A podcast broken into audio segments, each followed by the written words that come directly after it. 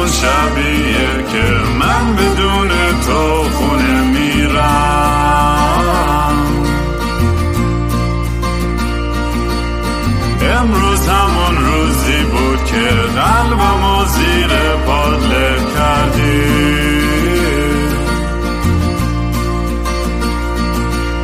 مست و باطیلم کردی، مگه این رسم مستی و راستی؟ شاید فردا خوب بشه این جای زخم قدیمی من.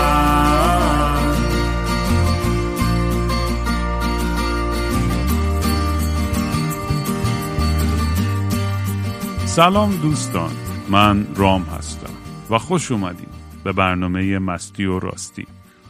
برنامه‌ای که من معمولاً توش کمی مست و یخت چد میشینم، یا با خودم حرف میزنم یا با مهمونای خیلی جالبم. قبل از اینکه مهمون امروز برسیم، مثل همیشه اگه دوست دارین کار منو توی فضای مجازی دنبال کنید، همیشه این کلمه رو احساس میکنم اشتباه میگم، شاید فضای مجازی درسته، سوشال میدیا، فضای مجازی درسته.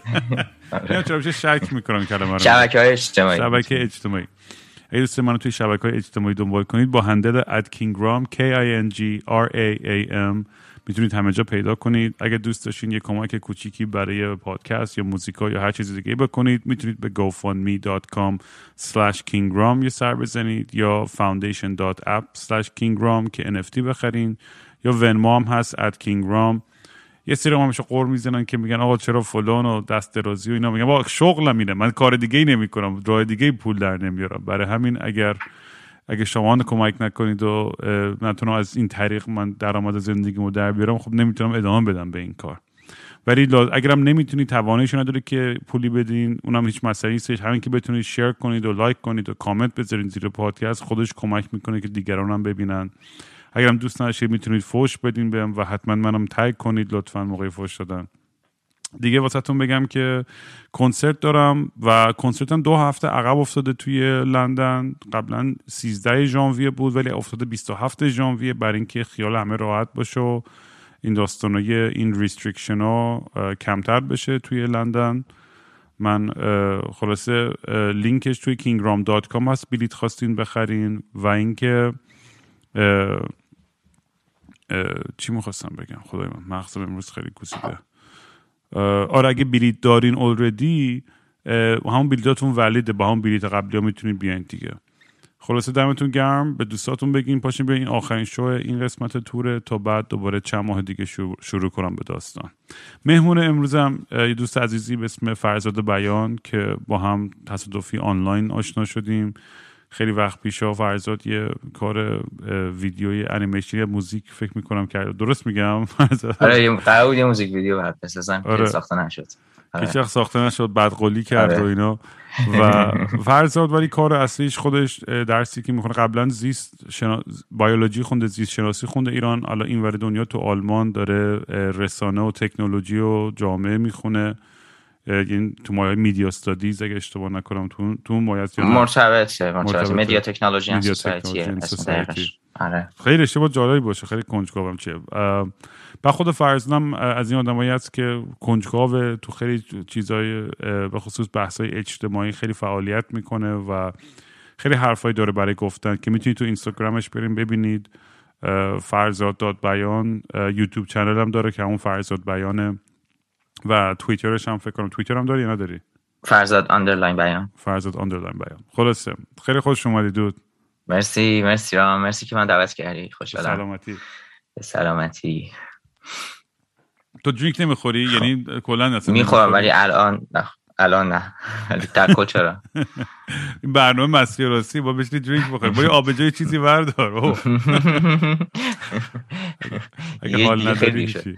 آره ولی اوکی. خب میدونی اون موزیک ویدیویی که اشاره کردی، بذار بگم که چجوری شد که ساخته نشد. من اون موقع که تهران بودم، تو مثلا خیابون و اینا این نئونا رو میدیدم، بعد خیلی تو ذهنم بود که با این نئونا، یعنی با این نورای نئون یه ویدیو بسازم، با همین مثلا کبابی، نمیدونم درمان زود انزالی، همه چی بود دیگه. بعد می‌خواستم اینا رو ترکیب کنم که یه تمی بهش بدم و با اون موزیک ویدیو بسازم. بعد ایده یکی از این بود که روی یکی از موزیکای تو این ویدیو رو کار بکنم. برای همین یه تیکه کوچیک ساختم، فکر کنم خیلی کوتاه بود، حتی 5 ثانیه 10 ثانیه. بعد فرستادم، تو گفتی باحاله و اینا با هم صحبت کنیم بسازیم.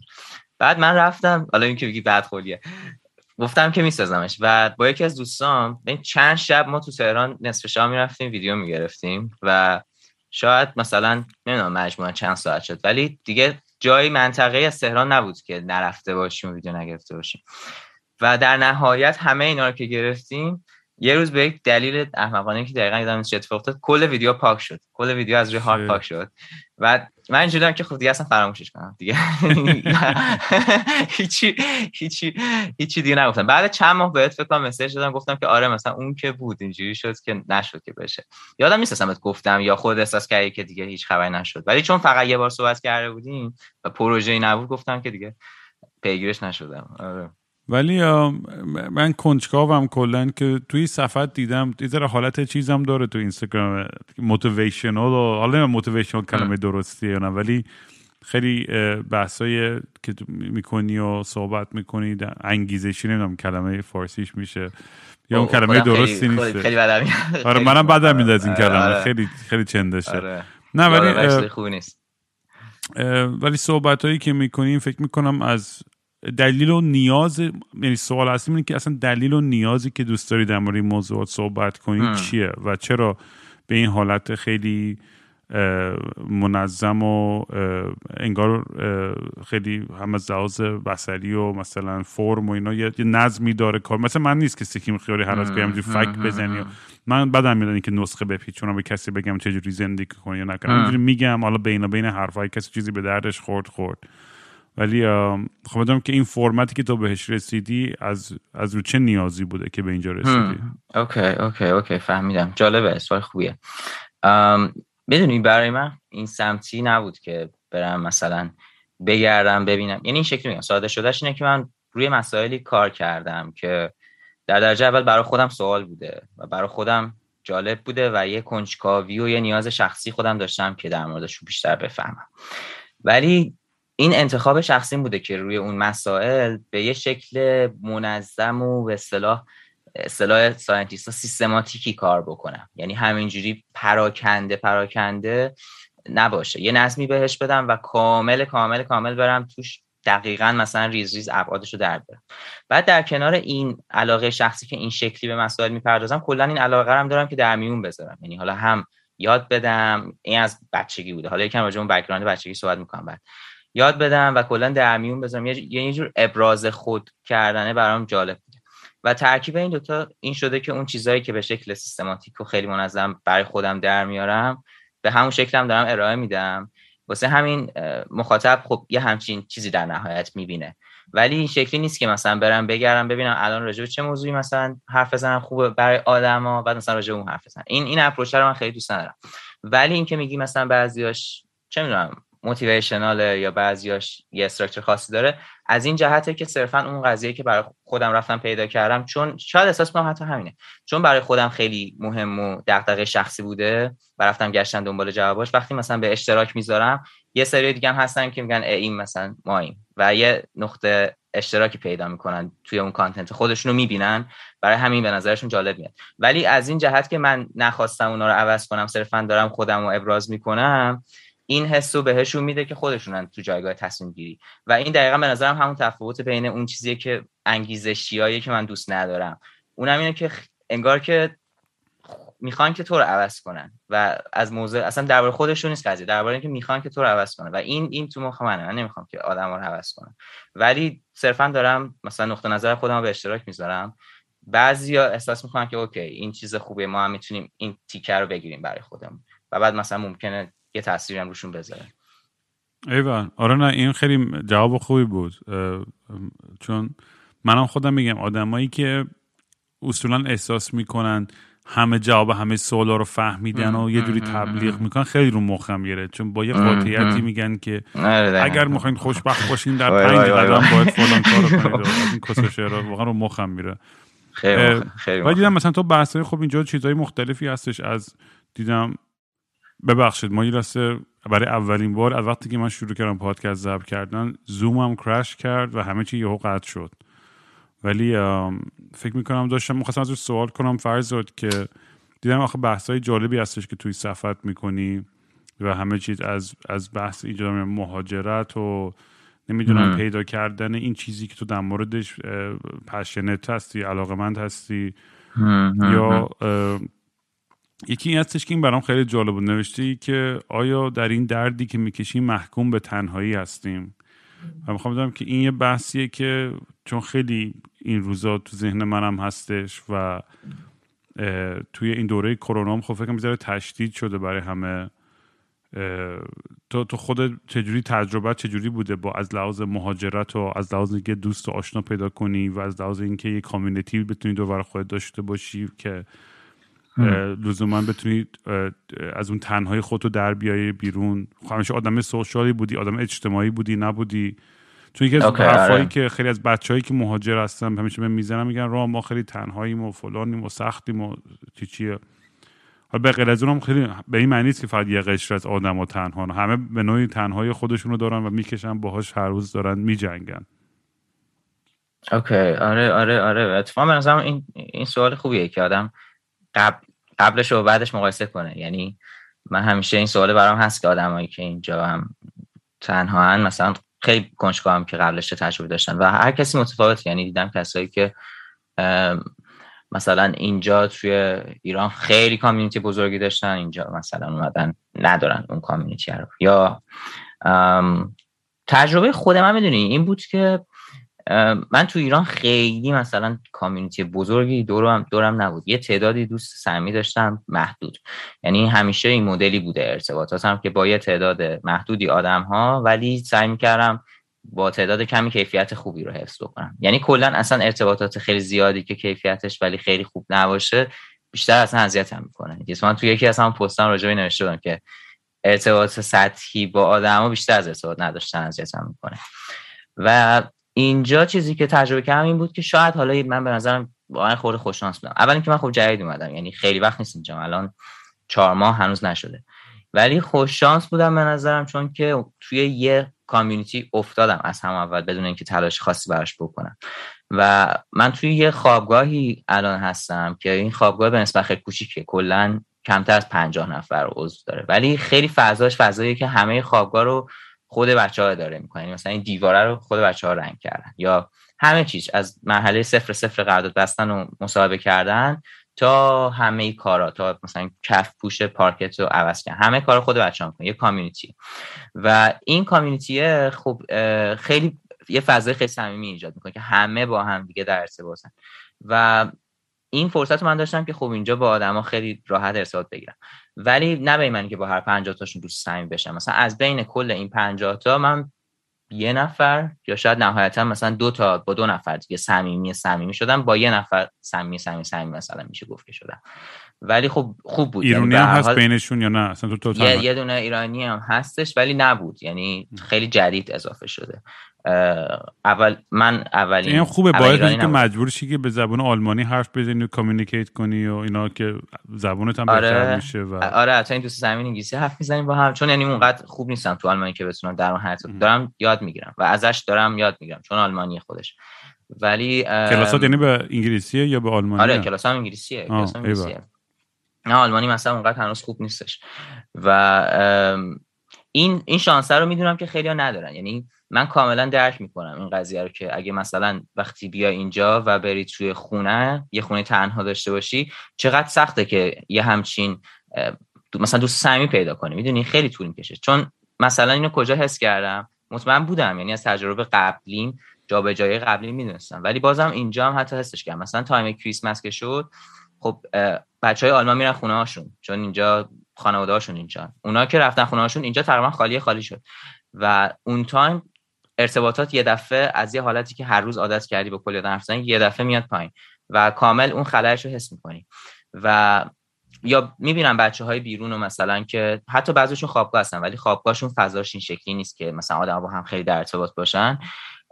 می‌بینم که خیلی ارتباطاتشون کمتره و خیلی باید میدونی باید انرژی بیشتری بذاری. بعد اون همه اینا خب کلا اون تجربه مهاجرت رو شکل میده دیگه. و آدما یکم هم اینجا به نظرم تعمیم زیادی میدن. یعنی مثلا من اگه محتاط نباشم میتونم بگم دوست پیدا کردن تو خارج خیلی راحته، چون مثلا من تونستم. ولی میتونم درک کنم که برای همه اینجوری نیستش و اونا هم شاید بتونن درک کنن که باز برای همه اون شکلی نیست. یعنی خیلی تجربه منحصر به فرده. ولی مسئله ارتباطیش برای من پیچیده نبود. یعنی شاید راستش یکم حتی ساده تر از ایران بود. یعنی ارتباط با خود این آدمایی که حداقل تو این فضایی که من هستم، بازم نمیتونم تعیین بدم، برای من یکم ساده تر بود. یعنی یه خورده بهتر احساس میکنم کار میکنه ارتباطات بین فردی. ولی آدم پیدا کردن و جوین شدن به کامیونیتی و اینا به نظرم دشواره، چون که خب آدم نمیشناسه، نمیدونه آدم باید کجا بره دنبالش بگرده.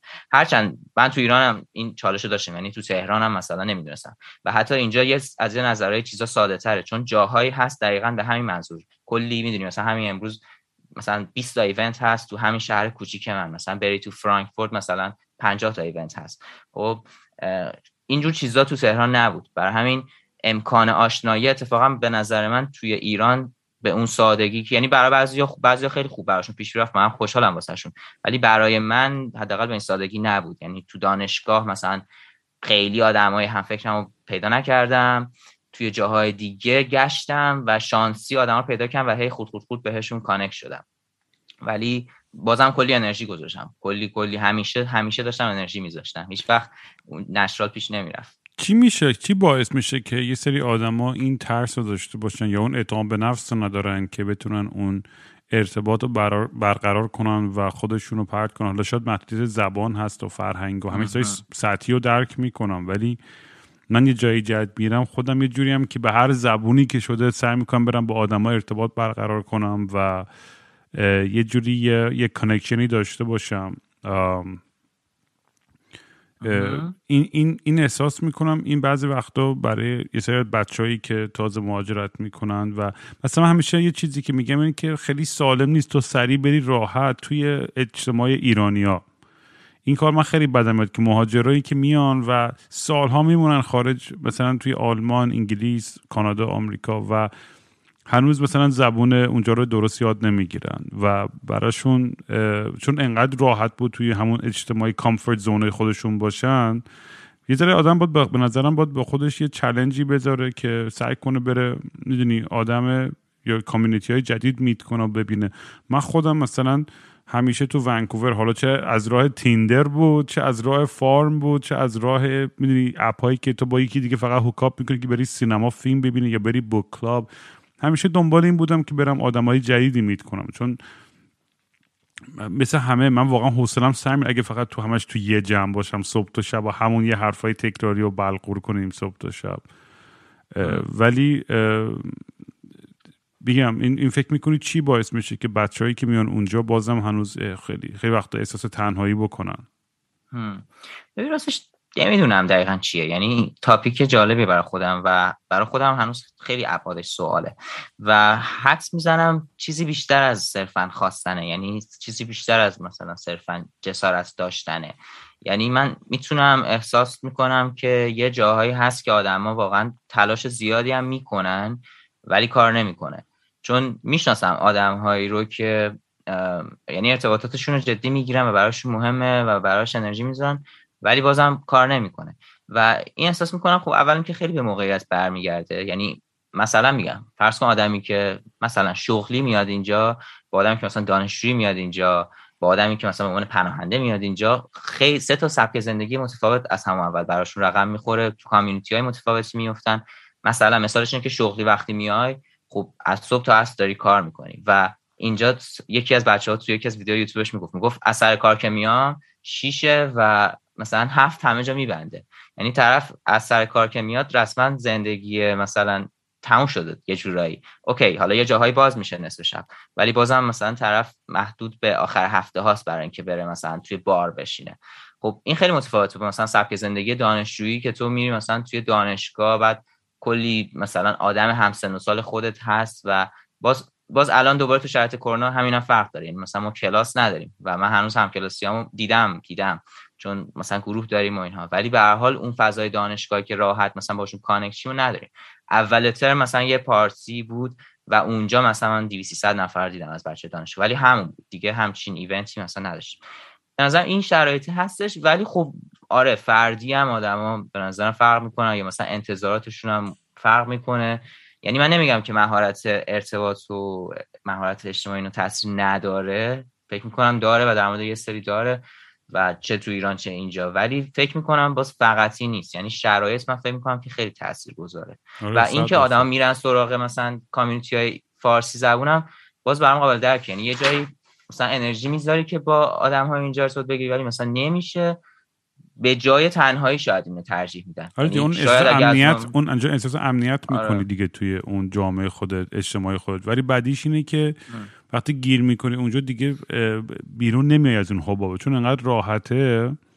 میدونی و اینو من خیلی وقت دیدم تو خیلی دوستام که دیگه چالش نمیکنن خودشون رو که بیرون از اون جامعه‌ای که توش هستن سعی کنن بیان بیرون و یه دنیای جدیدی رو کشف کنن.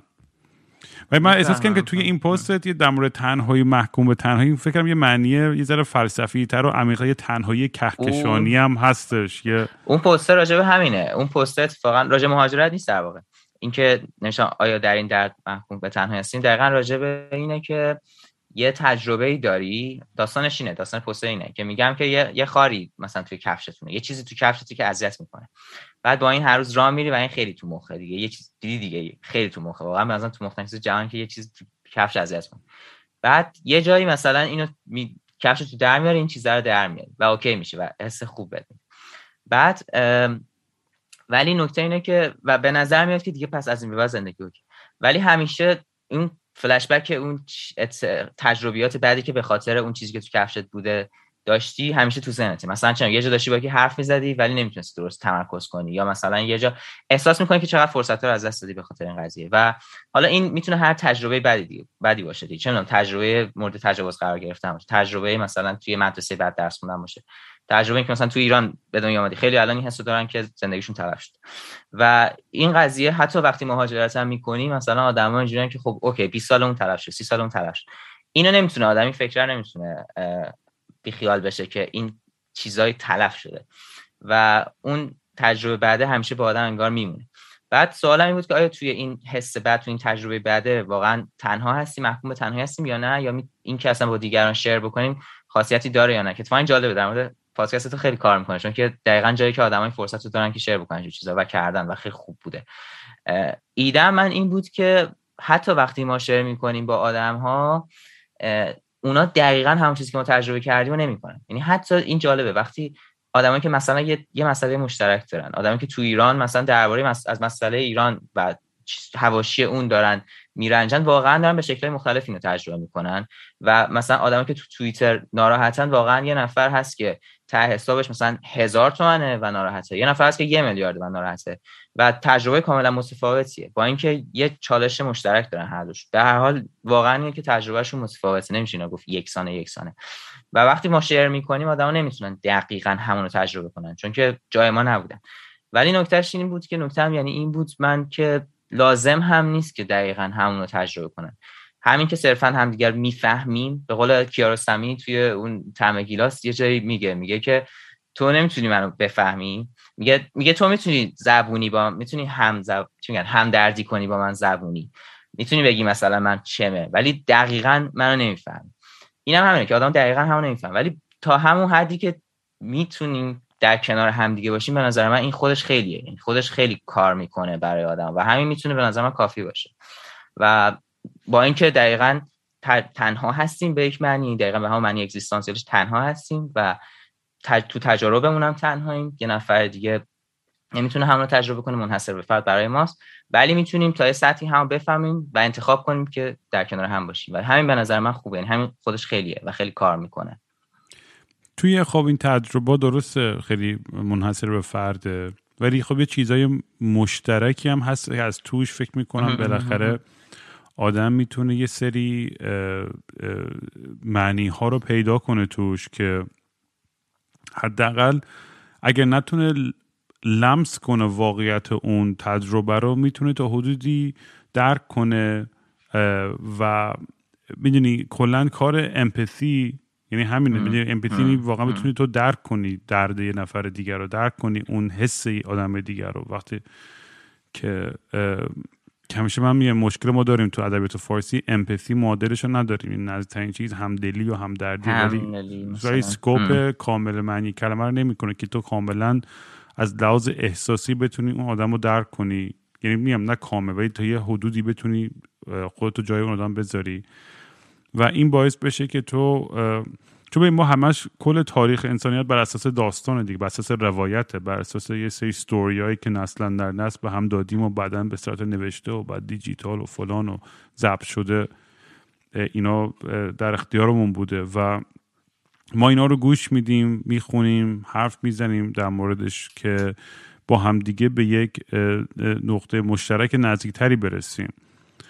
و توی این پروسه ببینید جالبیش اینه که با همین که تو میگی، با اینکه ممکنه کسی 1000 تومان داشته باشه که 1,000,000,000 تومان و تجربه کاملا مختلف داشته باشن، ولی شاید انگیزه یا هدف یه چیز باشه، میدونی، رسیدن به یک آرامش باشه، رسیدن به یک جامعه‌ای که برابری بیشتری داشته باشه، میدونی. و میگم دیگه خیلی خیلی چیزهای مختلفی در بر گرفته میشه توی این پروسه که به خاطر زبان، به خاطر قدرت زبان و این تخیلی که ما داریم، ما میتونیم خودمون رو نزدیکتر کنیم به اون هدف آخری. یعنی چیزی که میخوام بهش برسم، پوینتی که برسم اینه که آره شاید مثلا اتفاقی که برای خانواده من افتاده و این تراژدی و این فلان و خیلی زیاد بوده دیگه، شاید کسی نتونه، همیشه من میگم وای من نمیتونم خودم رو جای تو ببینم اصلا، ولی چرا میتونی، یعنی تا حدودی درک کنی که به خاطر تاریخچه، میدونی، خیلی سیاسی و ترسناکی که داشتیم توی کشورمون، چه اتفاقی وقتی میفته برای خانواده‌های بیگناه و ضربه هایی که میخورن و اتفاقای بدی که براشون میفته، ولی تهش کاری که میخوایم بهش برسیم اینه که یه آگاه سازی بکنیم، یه جای مشترکی پیدا کنیم که واقعا اینا کاملا نیازی نیستش که اتفاق بیفته. میدونی آدم، من همیشه بیشترین چیزی که هرسم میگیره اون خشونت هایی که اصلا که به نظرم 99.9% خشونت هاست که نیازی نیست که آدم، میدونی، اون خشونت رو به کار بره. یعنی مگر اینکه آقا به سری ناتسی به تو حمله کردن و باز کشور دفاع کنی، حالا اون بحثش جداست، ولی بقیه خشونت ها هیچ گونه توجیهی ندارن اصلا. منم افکارم، من مست و چتم، همجوری افکارم رفته تو یه جای پراکنده، اصلا یادم رفت که پوینت آخرم چی بود. ولی آره این خودش میگم این بحث جالبیه که منم در موردش زیاد فکر میکنم این روزا به خصوص. آره میفهمم اتفاقا این که میگی، دقیقاً همین که میگی، همون دقیقاً تجربه این که زبان، حرف زدن، اون داستان ها دقیقاً به آدم‌ها رو به همدیگه نزدیک میکنه، میدونی، به خصوص همون داستانا دقیقاً آدم‌ها رو به همدیگه نزدیک میکنه و یه هدف مشترکی میسازه. راجع به اون صحبت، راجع به کلاً امپاتی یا همون همدلی، یه ایده، دو تا شاید ایده وجود داره. یه ایده دقیقاً همون ایده است که آدم‌ها واقعا میتونن تو یه سطح خیلی قوی با همدیگه همدلی داشته باشن که انگار واقعا دیگه مثلا یکی بشن، انگار که دقیقاً اون تجربه رو منم تجربه کردم. یه خورده من شکاکم نسبت به این. یه ایده موازی هم وجود داره، شاید حالا شاید مکملش، که اصلا اینو مثلا یکی از کسایی که مطرح کرد پاول بلوم بود، یه کتابی داره Against Empathy که البته اسمش یکم حالا مارکتینگی گذاشته Against Empathy، واقعا Against Empathy نیست، صرفا داره میگه که امپاتی به نظر من این محدودیت‌ها داره، که یکم راجع به محدودیت‌های امپاتی صحبت می‌کنه، دقیقاً راجع به همین که تا یه محدودیتی داره، یعنی دقیقاً نمی‌تونی اون بشی و لازم هم نیست اصلا آدم بشی، یعنی برای اینکه بشریت پیش بره، اینکه ارتباطات پیش بره، اینا تو یه حدی از همون درک کافیه. و چون من این حسم دارم که شاید اگه خیلی احساس کنیم که واقعا دو تا چیز هست، یکی این که اگه احساس کنیم که ممکنه یه خود ناامید بشیم، میدونی، یه وقتایی، یا ممکنه خودمون رو گول بزنیم. اگه احساس کنیم که واقعا باید طرفو اونقدری که خودش فهمیده ما هم بفهمیم، ممکنه اصلا موفق نشیم. مثلا فرض کن یه آدمی که اسکیزوفرنیکه، خب، و یه چیزایی میبینه که ما نمیبینیم، یا صدایی میشنوه که ما نمیشنویم، هر چقدرم خوش برای ما توضیح بده، بهترین داستانا رو هم بگه، یا ما تو فیلم ببینیم، تاش تجربه اون ما نمیتونیم تجربه بکنیم. یا کسی که یه دراگی مصرف کنه، تو دراگ خیلی مرسومه دیگه، مثلا آقا تو مشروب مصرف کنی و یه چیز تجربه میکنی، هر چی هم با آدم حرف میزنی اونا میگن اوکی میفهمیم چی میگی، ولی تو میدونی که نمیفهمن چی میگی، میدونی تهش تو اون نمیشه، تجربه رو نمیتونی بدی بهشون با اون داستانه. با هم باید طرف یا خودش تجربه کنه یا باید بپذیره که توی همچین تجربه داشتی ولی اون این تجربه نداشته، ولی فهمید که چی میگی و میفهمه که چی میگی، ولی اون یونیک بودنه رو برای تو نگه داره. من احساس میکنم که یه محدودیتی هست، اما این نکته که تو میگم هست که یه سری چیزا هست که ما مشابهش رو تجربه کردیم، میتونیم تعمیم بدیم، میتونیم نسبت بدیم. مثلا تو میگی که چه میدونم یه دونه مثلا گوشیم افتاد شکست مثلا، خب خیلی ناراحت شدم و من مثلا با تو دوستم، حالا اگه آدم غریبه باشی باز اونقدر نمیفهمه چون نمیدونم ته حساب چقدر، نظرت راجع به مثلا اموال چیه، کلا میدونی چرا نمیفهمم. ولی اگه دوستم باشی میفهم که اوکی تو اینجور آدمی هستی، منم مثلا اینجور آدمی هستم، منم پارسال گوشیم شکست مثلا همین حسو داشتم، یا مثلا چونم فلان مثلا فامیلمون تو کما بود مثلا این حسو داشتم. اینو آره میتونیم یه جورایی تعمیم بدیم، نزدیکتر بشیم. درن چه من اینو درک می‌کنم که تجربه‌های قبلی مشابه خیلی کمک می‌کنه به اینکه بتونیم همدلی داشته باشیم و یه جاهای قشنگ جوری که مثل یه بشکن آدم میگه که آها خب اینم شبیه اونه، ولی اینم این ریسک هم وجود داره که اون بشکن کاملا بشکن اشتباهی باشه. یعنی اینم خیلی اتفاق میفته که طرف میگه مثلا من افسرده‌ام و ما فکر می‌کنیم افسردگی شبیه افسردگی که مثلا ما داشتیم، ولی کاملا میتونه یه چیزی باشه که خیلی مثلا شدیدتر باشه، خیلی خفیف‌تر باشه، به شکل متفاوتی طرف داره تجربه میکنه. برای همین به نظرم باید به اون محدودیت یه جورایی یه نیم نگاهی آدم داشته باشه و خیلی مثلا انتظار نداشته باشیم که باز دقیقاً یکی بشیم. یعنی اون یونیک بودن رو احساس کنم که اوکی یه بازی هست که شاید ما نتونیم طرفو مثلا درک بکنیم، ولی اشکالی هم نداره به نظرم. آره نه میفهم چی میگی، نه خیلی درسته. و چیزی که دوست دارم اضافه کنم اینه که من خودم چون خیلی پیغام از خیلی بچه‌ای میگیرم که خیلی افسردند یا سویسایدالن و بدون تعارف نمیدونم که کی در چه حدی واقعا فقط یک کرای فور هلپ یا توجه، یا چقدر واقعا درد داره اون آدم، در این چقدر این موضوع براش جدیه. و اولین حرفم همیشه اینه که لطفاً با خانواده یا مادر پدر یا دوستای نزدیک یا یه تراپیستی حتما تماس بگی و اینا رو به اشتراک بذار باشون، این احساساتی رو که داری، چون من که واقعا گوی نیستم، من مثلا تخصصم این کار نیستش و ولی به خاطر تجربه‌ای که میگم خودم داشتم بالاخره تا حدودی، نه فقط منظورم تجربه شخصی خودم با افسردگی و افکار سویسایدال تندنسیز اینا، منظورم اینه که تجربه زیادی که داشتم با ارتباطات با آدمای مختلف، با شنیدن داستان‌های آدمای زیاد. یعنی ببین تو وقتی که معلومات خودتو با کتاب خوندن، با دنیا دیدن، با سفر کردن، با ارتباط برقرار کردن، با سکس داشتن، با فلان داشتن، یعنی کلاً هر چی که این شناختت در مورد انسانیت همینجوری بیشتر میشه، بیشتر و بیشتر میتونی این سیگنال‌ها رو پیکاپ کنی که آدما، نمیگم 100% درستن، ولی من میدونیم برای همین من الان توی همیشه مثالی که میزنم، منو توی گانگستر ترین پارتی شهر، خراب ترین جای این هر شهری باشه منو ول کنی، میتونم با آدما یه جوری ارتباط برقرار کنم تا پاش ترین و نمیدونم سوسول ترین پولدار ترین مهمونی هم باشه، میتونم با اون آدما اونجا. و به نظرم این شناخت وقتی که اجتماعی قوی تر میشه از لحاظ تاریخی، فرهنگی، سیاسی، فلان و اینا، به خصوص از لحاظ عاطفی و احساسی هم بتونی درک کنی آدم‌ها توی مختلف تو مکان و موقعیت‌های مختلف اقتصادی و فرهنگی، خیلی راحت‌تر میشه ارتباط برقرار کنی. میفهمی چی میگم؟ یعنی منظورم اینه که یعنی آدم لازم نیستش که سلب مسئولیت هم بکنه، بگه آقا من دیگه اصلا نمیتونم درک کنم و کاملا بکشی کنار و هیچ. چون بعضی وقتا میدونی فقط حضور داشتن برای این آدمایی که نیاز به کمک دارن خیلی خیلی خیلی کمک بزرگی میتونه باشه، ولی تمام فقط یه چیزا، یه بندید لحظه، چیز ریشه اصلی مسئله رو اصلا به هیچ عنوان حل نمیکنه این داستان. ولی تو همین پادکست دیدی که داستانای بچه‌ای که میان تعریف میکنن و بچه‌ها وایسایی که میذارن و درد دلایی کردن، اعترافاتی که کردن، این پادکست مثل اون بوتای کلیسا شده که میرن پیش کیچیشا میگن forgive me father for I have sinned، و همه گناهاشون رو میخوان اعتراف کنن که بیان اینجا چی میگن چیز دارن اسمش چیه، میخوان همه گناه خودشون رو پاک کنن بعد برن بهش. کلمش چیه به فارسی؟ نه اعتراف نه غسل اون چیزی بود که خودتون میشستی. بابا کلمه خوبی داره، تو میدونی، جفت تو میدونیم. تطهیر؟ نه نه یادم نمیاد ولی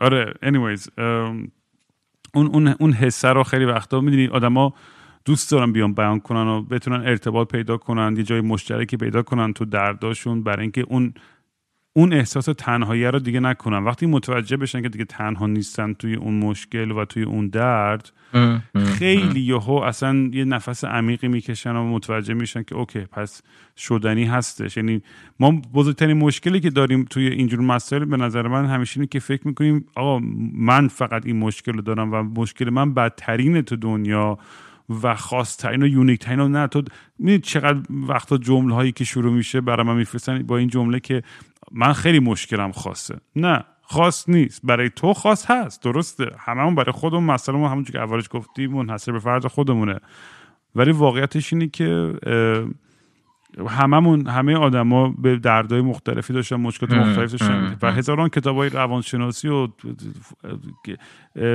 جامعه شناسی و همه اینا در مورد همین چیزا نوشته شده که متوجه بشیم که اصلا چه چیزایی باعث میشه که ما این انگیزه ها رو پیدا بکنیم که این تصمیم‌ها رو تو زندگیمون بگیریم. و آره، و این تازه هم توی هم الانه هم یعنی همیشه من به یه چیزم نگاه میکنم، به یه بوده تاریخی قضیه هم نگاه میکنم که یعنی توی یه مقیاس تاریخی هم یعنی هم نگاه میکنم که الان تو مقیاس کره زمین فعلی چه آدمای دیگه‌ای هستن که ممکنه مثلا دارن احساس تنهایی میکنن، و هم آدم تو مقیاس تاریخی که نگاه میکنه میبینه که او سالیان سال چقدر آدم‌ها بودن که همچین احساسی داشتن و الان نیستن. و وقتی نگاه میکنی میبینی تو کل اون مقیاس چه تاریخی چه جغرافیایی چقدر تجربه مشترک هست، چقدر آدم یه جورایی تنها هم نیست به اون معنی که ولی صرفا یعنی بقیه هم چیزای مشترکی رو تجربه کردن به این معنی هم، ولی باز یونیک و تنها هستش، دوتاش با هم. و تو فکر میکنی تکنولوژی اینو کمک کرده؟ خب مسلما هدفش این بود که ما رو به هم وصل کنه بیشتر، ولی دیدی که خیلی بحث میکنن که آقا ما به جای اینکه بیشتر به هم نزدیک بشیم و دور شدیم و فلان و از این حرفا. و نمیدونم تو چند سالته ولی مثلا آدمام میدونی به تنهایی خودشون یه جوری اعتیاد بیشتری پیدا کردن، احساس میکنم نسل‌های جدیدتر و فضای حریم شخصی خودشون. حالا نمیدونم این چقدر نمیشه جمع‌بندی کرد و اینا، ولی بر اساس فهمی مشاهداتی که خودت تو رشته خودت میکنی در مورد این بحث‌های اخلاقی و بحث‌های اجتماعی چیا میگن؟ یعنی چه جوری به این قضیه نگاه میکنن؟ این واقعا تاثیر تکنولوژی روی مثلا همین تنهایی به طور خاص یکم پیچیدگی خیلی زیاد داره، پیچیدگیش زیاده، چون که دیدن اینکه آلترناتیو جهان چه شکلی می بود اگر این نمی بود خیلی سخته. یعنی ما الان یه جهان مثلا آلترناتیوی نداریم که بگیم خب این بدون تکنولوژیه، این الان با میدونیم اوکی میتونی نگاه کنی 50 سال قبل، میتونی نگاه کنی 100 سال قبل، ولی خیلی چیز دیگه ای هم متفاوت بوده. یعنی تکنولوژی تنها چیزی نیست که الان اوکی مهمترینشه، ولی مقایسهش به این سادگی نیست که بگیم اوکی 50 سال قبل آدما اینجوری بودن الان. و حتی توی همون زمینه هم باز دوباره بررسی دیتاها خیلی پیچیده است. یعنی خیلی از بررسی‌ها هست که وقتی دقیق میشی توش میبینی که اونقدر هم دقیق بررسی نکردن. مثلا سطح یه سری میگن که آدما تنها تر شدن، ولی دیتاها مثلا یه بخش از دیتاها نشون میده که آدما به یه معنا تنها تر هم که نشدن. یه سری دارن اعلام میکنن که مثلا سطح رضایت از زندگیشون مثلا بالاتره، باز یا شادمانیشون بالاتره، ولی باز تو نقاط مختلف کره زمین مثلا خیلی فرق میکنه. آمریکا یه دلیل اینکه اتفاقا این چیزا خیلی رایجه اینه که اکثر این بررسی‌ها تو آمریکا انجام میشه و آمریکا جزو واقعا کیسای بوده که یکم تو خیلی از موارد نزولی بوده سیرش.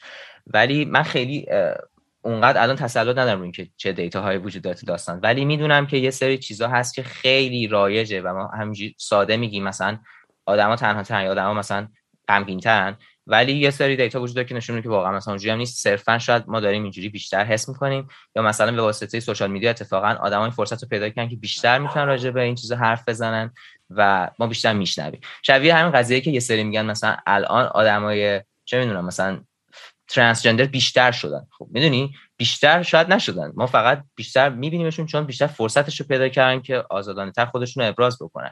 یا مثلا الان فکر می‌کنیم افسردگی بیشتر شده چون آدما میتونن که راجبش حرف بزنن ولی قبلا این فرصت رو نداشتن یا اوکی نبوده که راجبش حرف بزنن، یعنی هم پلتفرمشو نداشتن هم جامعه نمیپذیرفته که راجبش حرف بزنن.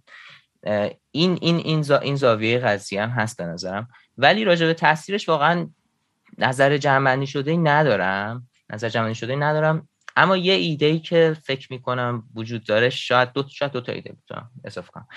یک ایده اینه به نظرم که تکنولوژی قطعا خنثی نیست، یعنی این که میگن مثلا آدم اگه گوشی نبود به جاش مثلا خودشون رو با چیز دیگه سرگرم می‌کنن، به این سادگی نیستش. یعنی مثلا تکنولوژی خنثی نیستش، قطعا یه سیستمی ساخته شده با یه سری دیتیل، یعنی همون چیزی که همون این کل ماشینی که مثلا اینستاگرام باشه که آدما رو به این قضیه که یه اعتیادی به وجود بیاره توش و این واقعا همچین چیزی پشتش هست، یعنی همچین دیزاین شده برای اینکه آدما رو اعتیاد به وجود بیاره توش. و به قول یه نفر که مثلا تو این قضیه فعالم هست میگه که نه اینکه خیلی هم حالا اهداف خبیثانه پشت این قضیه باشه، صرفا این پلتفرما دوست دارن که آدما بیشتر استفاده بکنن ازشون. اینستاگرام دوست داره که یوزر بیشتر توش بمونه و یه سری آدم که اتفاقا آدمای خوبی ان ممکنه باشن و صرفا تسکشون این بوده که این سیستم رو جوری طراحی کنن که آدم بیشتر بمونن توش، تنش از ایده هایی و از الگوریتم‌ها استفاده میکنن که ما بیشتر مجبور بشیم بمونیم. ولی میتونه خیلی بهتر از این هم باشه، یعنی میتونه خیلی برای انسان بیشتر طراحی بشه، میتونه خیلی اخلاقی تر طراحی بشه و این یه مسئله که به نظر من خیلی الان ما توش ابتدایی هستیم. یعنی تا الان توی اون چیزی که از تکنولوژی داریم، از مثلا سوشال مدیا داریم، خیلی همینجوری هر کاری می‌خواستن تونستن کردن، یعنی هر جوری که می‌خواستن پروداکت رو آوردن بالا و هیچ کسی بهشون گیر نده که الان مثلا تو حق نداری اینجوری درست کنی که اعتیادآور بشه، خیلی دستشون باز بوده و به نظر من این قضیه عوض میشه. به نظر من این قضیه عوض میشه، هرچند باز این امکانم هست که انقدر سریع تکنولوژی جدید بیاد که خود اونا دوباره چالش‌های خودشو داشته باشه، می‌دونی. ولی من فکر می‌کنم که خیلی جا داره که اینها بیشتر برای آدما بشه، یعنی بیشتر برای نیازهای آدما بشه نه برای نیازهای اون کمپانی پشتشون. این هست یه بحث جالبی هست که با اینکه ما اینقدر فیلم و داکیومنتری و مقاله و کتاب خوندیم که همه اینا اعتیاد آورن و سیستماتیک دارن ما رو میخونن دستمونو و ما رو توی جهتی هی دارن هول میدن که خودمون شاید ناخودآگاهمون خبر نداره که ولی بازم ما این تصمیم میگیریم که انگیج کنیم. میدونی من یک کاری که دارم سعی میکنم که خیلی فعالیتمو کمتر کنم و میگم دارم سعی میکنم روزه یه دوپامین بگیرم، یعنی یه ذره کمتر حالا چه در مورد سوشال میدیا و شبکه اجتماعی، چه در مورد سکس، چه درگز، چه الکل، دارم سعی میکنم یه ذره این دوپامین زندگیمو یخت کمتر کنم. چیزی که دارم سعی میکنم روش تمرکز کنم که چون یه تعادلی برسم که اینقدر های و لوهای خیلی وحشتناکی نشد که برم خرکی خوشحال و بخرکی ناراحت و افسرده. آره این خودش برای من خیلی جالبه که چرا واقعا با این همه نالج واقعا بازم ما تصمیم میگیریم که خودمونو خیلی قشنگ مثل یه برده تحویل بدیم به این شبکه ها و تسلیم میشیم آخرش، یعنی هممون آخرش تسلیم میشیم، یعنی میدونیم بعد برامون نصف این کارهایی که داریم میکنیم ولی بازم تسلیمش میشیم دیگه، میگیم چاره‌ای نداریم. خب من باید برای درآمد و برای کارم بالاخره باید شبکه اجتماعی فعالیت بکنم، باید فلان کنم. یکی میگه من میخوام ژورنال عکسامو نگه دارم، میگه من یوتیوب کانال میخوام بزنم این درآمد من باشه فلان بشه، یعنی دیگه اصلا جزئی از زندگی شده چه بخوایم چه نخوایم.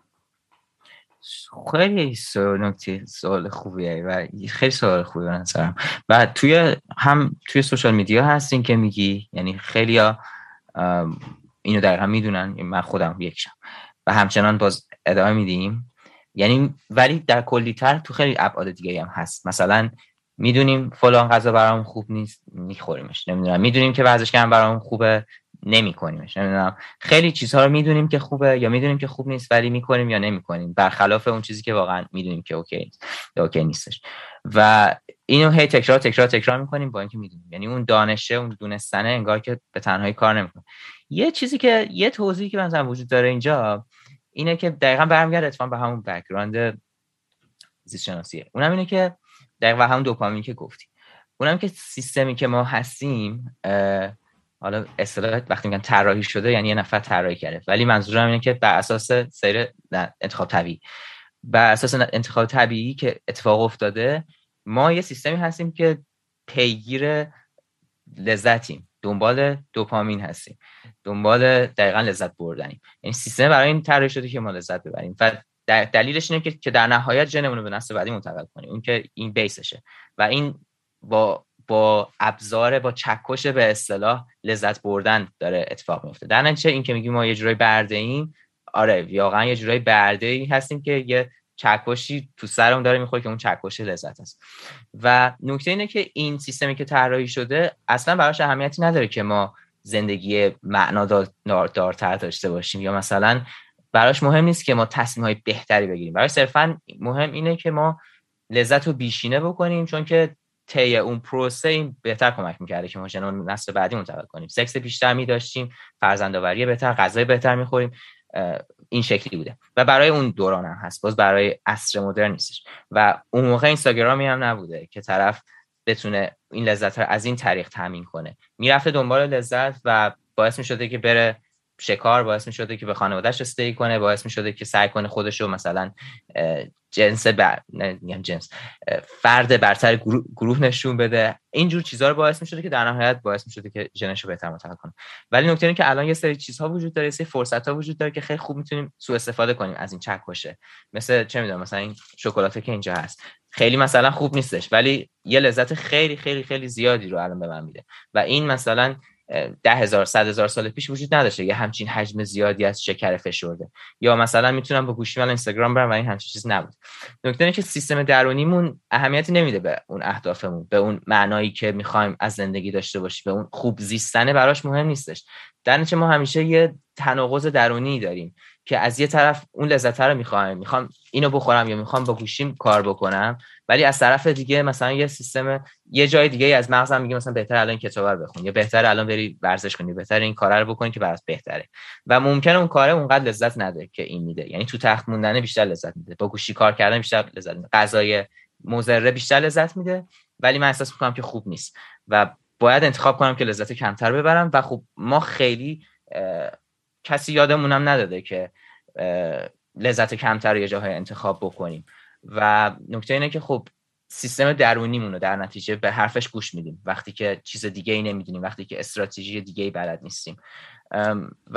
و یه استراتژی دقیقا میتونه همین باشه که دقیقا یاد بگیریم که صرفا دنبال لذت نریم، یاد بگیریم که و اتفاقا مشکل من با یه سری از همون انگیزش و این داستانا هم به همینجا برمیگرده که تبلیغشون دقیقاً تبلیغ لذته و اینه که فقط لذت ببرید از زندگی و سعی کنید لذت ببرید، یا هر چیزی که لذت میده رو انتخاب کنید. و یه جای آدم همه انتخابا رو میکنه و میبینه که کلی انتخاب کرده که لذت بخش بوده، ولی ته روز کاملاً کاملاً کاملاً از خودش ناراضیه، کاملاً فاکتاپه و کاملاً این زندگیو نمیخواد. با اینکه یه روزی داشته که وقتی تک تک ساعتاشو میبینی کارایی بوده که لذت بخش بوده واسمون، توی مهمونیه بودیم، نمیدونم فلان چیزو خوردیم، با فلانی خوابیدیم، همه این کارا میکنی، ولی آدم مثلا آخرش میبینه که اون زندگی که میخواد نیست. نکتهش اینه که لذت به تنهایی کار نمیکنه، به تنهایی اون معنی که میخوایم بهمون نمیده یا اون رضایت از زندگی رو به وجود نمیاره، ولی سیستم درونیمون اون این ندا رو داره بهمون میده که اون دنبالش بکنیم.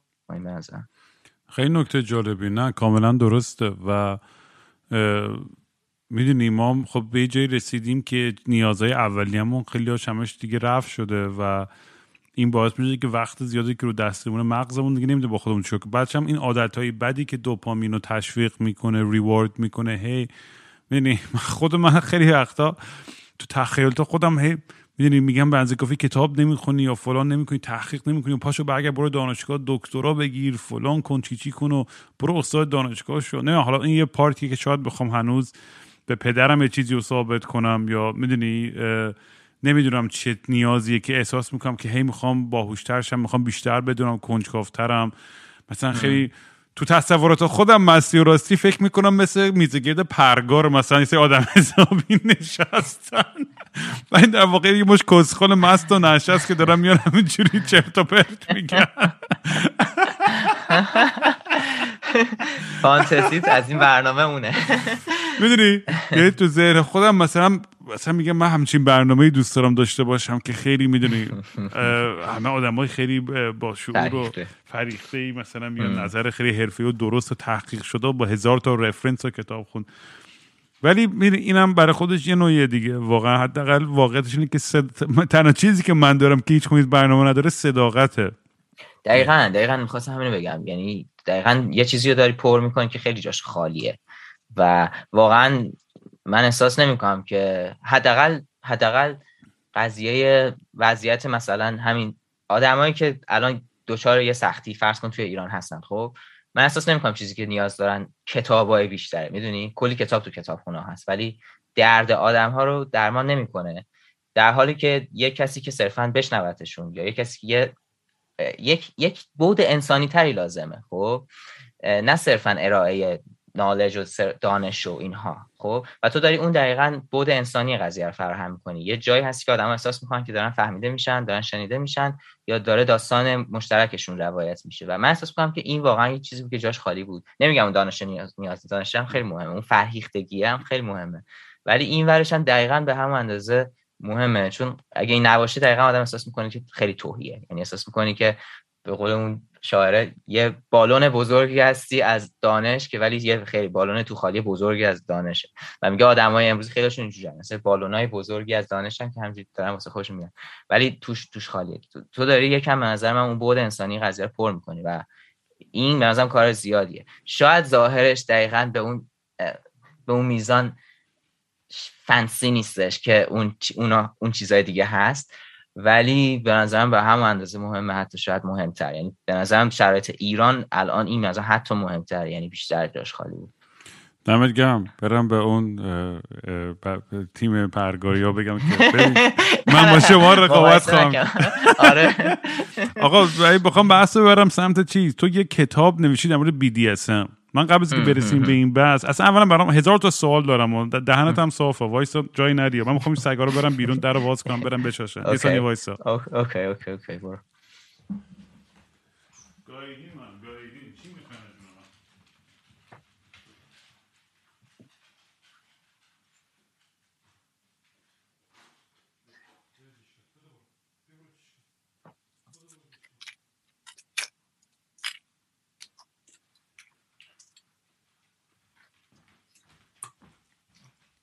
خب کجای کار بودیم؟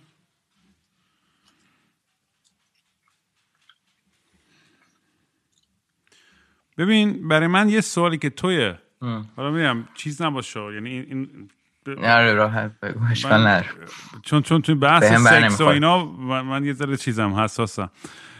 میخوام بدونم که تو چی شد که اصلا یه کتاب، یعنی خودت تجربه داری تو BDSM یا نه؟ این مهمترین سواله.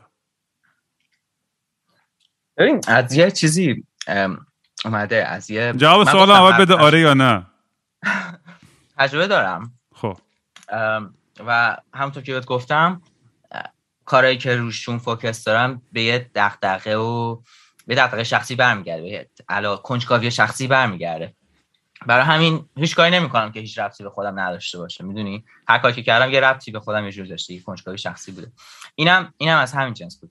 نرفتم ببینم الان مثلا چه موضوعی اگه کار کنم خیلی تاثیر خوبی میذاره رو این کار کنم، نه واقعا اگه اونجوری می‌خواستم ناکنم یه چیز دیگه انتخاب، یعنی احساس می‌کنم مهم‌ترین مسئله بود که الان من برای خودم وقفش می‌کردم، ولی برای خودم جالب بود و برای خودم کنجکاوی وجود داشت، در نتیجه از یه بک‌گراند شخصی اومده و اینجوری شد که من تصمیم گرفتم که با یه سری آدم‌ها مصاحبه کنم، آدم‌هایی که توی این فضا بودن، یعنی خودشون رو کسایی می‌دونستن که یه ذره برو عقب‌تر. اول من بگو که اصلا چی شد که علاقه پیدا کردی به این دنیا و به این بحث، اصلا چی تو رو چه کششی داشتش، به خودت بک‌گراند چیه، از خانواده محافظه کار میای فلان چی، همه این چیزا مهمه تو این بحث به نظر. اوکی ولی لازم نیست که راجع به زندگی جنسی با دیتیل خیلی حرف بزنی. نه اصلا لازم نیست. اگه راحت نیست من که میگم، من که از همه چی میگم، اگه خود راحت نیستی نگو چیزی لازم نیست. من تازه اومدم خارج مثل تو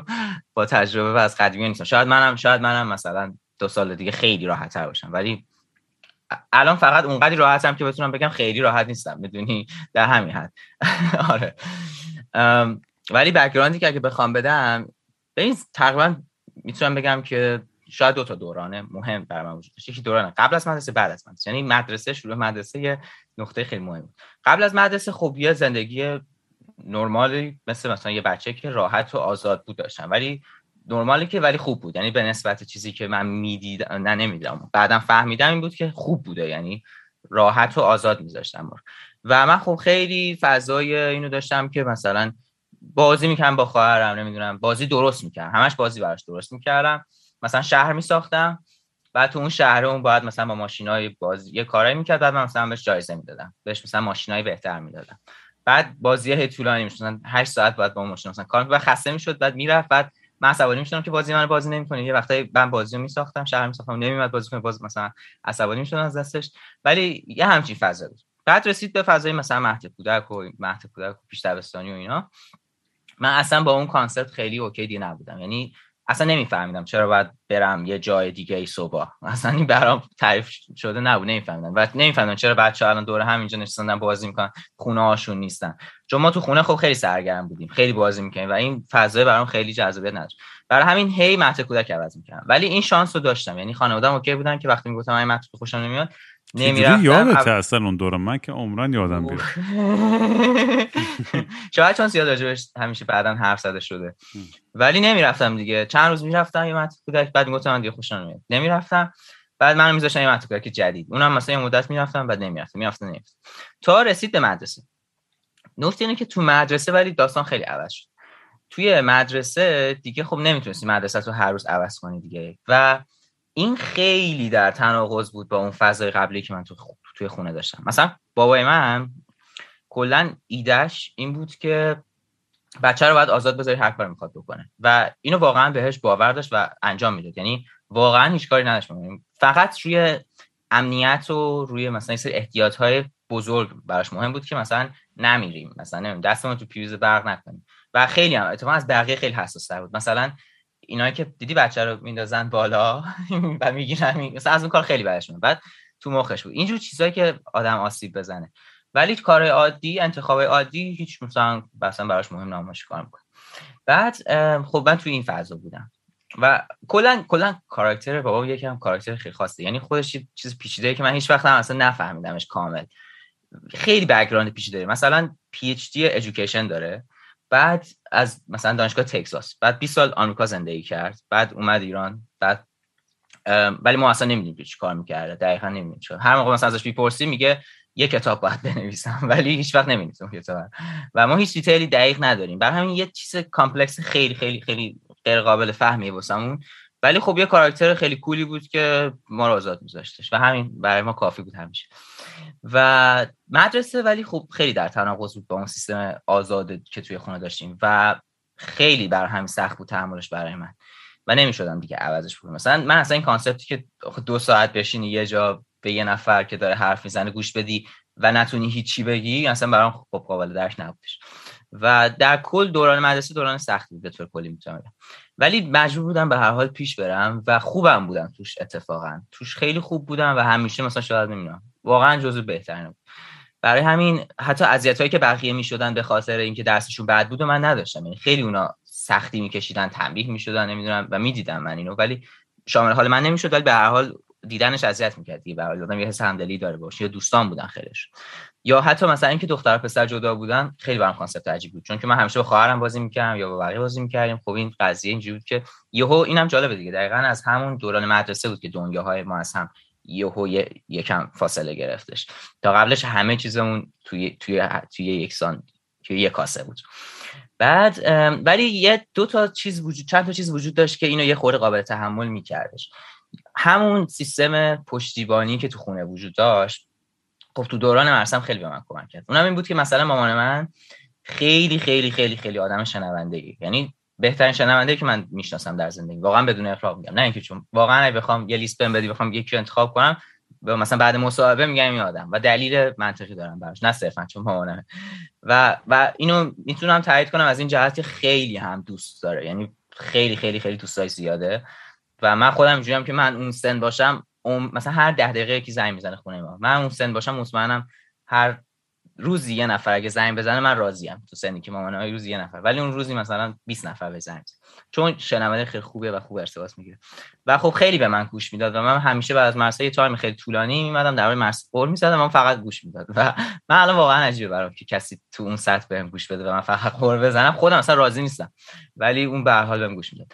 درنچه خب من خورده اینجوری باعث میشد که اوکی‌تر بشم. یه سری کارهای جنبی هم میکردم، مثلا خونه که میرسیدم یه مدرسه تو خونه برگزار می‌کردم برای اعضای خانواده و همه رو مجبورم که بیان بشینن و گوش بدن به من، مخصوصا خواهرم، و اون خیلی اذیت می‌شد چون خودش هم بعد مدرسه اومده بود و دوباره بعد میومد تو مدرسه من، ولی من مجبورش می‌کردم که بشینه گوش بده درس من، چون مثلا سعی می‌کردم یه آلترناتیو بهتری از اون چیزی که تو مدرسه بود ارائه بدم و اونم خیلی مزخرف بود. یعنی مدرسه منم قطعا خیلی کسل کننده بود، ولی تو ذهن خودم بود که این دیگه الان خیلی بهتر از اون سیستمه. این سیستم گذشت تا یه روزی من از مدرسه اومدم، فکر کنم 12 13 یا 13 14 ساله بودم. بعد یه کتابی بابام خب کتاب زیاد داشتش و کتابای رندوم که اصلا خیلی عجیبه، یعنی اصلا از کتاب فیزیک پیدا می‌کنی تا کتاب روانشناسی، خیلی کتاب روانشناسی داره تا همه چیز تقریبا داره.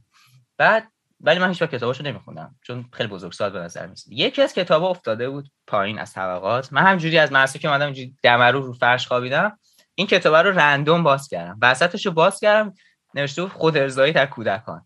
بعد موضوع خیلی جالب اومد یهو، مثلا یعنی قبل از که ببندم اینجوری که نه نه نه نه اینو بذار بخونم، اونو خوندم اون تیکه رو و خیلی جذاب بود.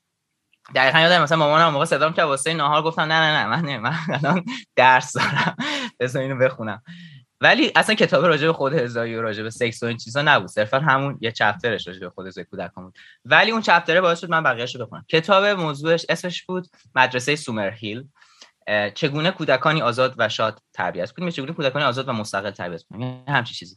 این کتاب مال یه باباییه که طرف خیلی سال پیش، مال دهه 20 میلادیه، این یه مدرسه میزنه که کانسپتش اگه بخوای سری بگیری شبیه کانسپت مدرسه فرهاده که دقیقاً توران میرهادی توی ایران پیاده کرد، ولی خب قدیمی‌تر از اونه. دقیقاً یه سری آزادی‌های خیلی جالبی بچه‌ها میده که مثلا میگه مجبور نیستید بیاید سر کلاس، نمیخواد هیچ بیت به هیچ جای ما نیست که نمیاد، مثلا برید تو حیاط، ولی خود بچه‌ها اتوماتیک میان چون احساس میکنن دارن یه چیزی از دست میدن وقتی نمیان، ولی حالا یه روزم نیاد چیزی نمیشه، در همین هیچ فشاری نداری وقتی سر کلاس یا هر موقع بخوای میتونی بری بیرون. و این خیلی برام جالب بود، یعنی اونجا بود که فهمیدم که اوه پس میشه که این نباشه، و این ایده افتاد تو سرم که پس اصلا منم شاید بتونم مثلا همچین کاری بکنم که یه تغییر ایجاد بکنم که مرزها انقدر مثلا بیخود و کسل کننده نباشه.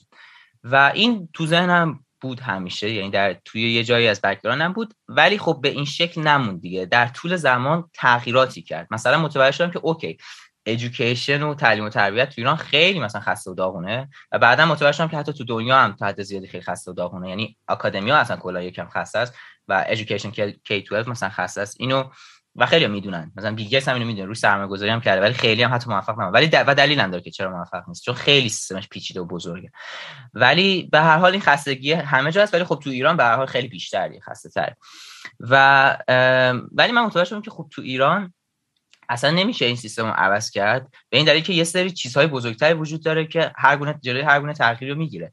مثلا مثال خوبش همین 23 بود، سند 23 که اومد اینجا میتونست یه قدم خیلی خوبی باشه توی سیستم تعلیم و تربیت ایران که آموزش جنسی رو اضافه بکنه و آدمو کلی چیزا میتونست عوض بشه در جامعه، یعنی بهداشت عمومی میتونست بره بالاتر و سلامت روان میتونست بره بالاتر و یه فرصت خوبی بود در نتیجه، ولی جلوشو گرفتم، من نذاشتم. پس اصلا مشکل از ایژوکیشن هست، ولی مشکل ایژوکیشن به خودش بر نمیگرده، به معلماش بر نمیگرده، به کانتنت کتاباش بر میگرده، ولی همه اینا بازتابی از یه سری محدودیت‌های بزرگتر، یا اینکه مثلا دختر پسر با هم نیستن، میدونی مدیر مدرسه که تصمیم نگرفته، مدیر آموزش پرورش هم تصمیم نگرفته، مدیرا تصمیم گرفته.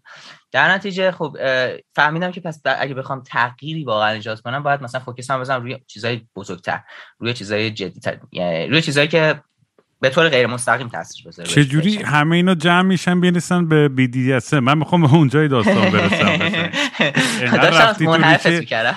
اصلا انقدر دیکانستراکت کردی بحثو که آره من بیشتر برام میخوام بدونم که چی باعث شد تای خطش کی برات همه این بک‌گراند رو درک میکنم میفهم، و این کی شد که کم کم وارد رابطه‌های جنسی شدی، کنجکاو جنسی برات بولتر شد، و اینکه الان توی 26 سالگی بخوای کتاب در مورد، چون موضوع خیلی پیچیده، موضوع ساده نیست. من بودم توی خیلی کامیونیتی مختلف BDSM، با چه توی دامنه بودم، سابمیسیو بودم، فلان بودم، روب بازی فلان، من همه اینجور تجربه رو داشتم.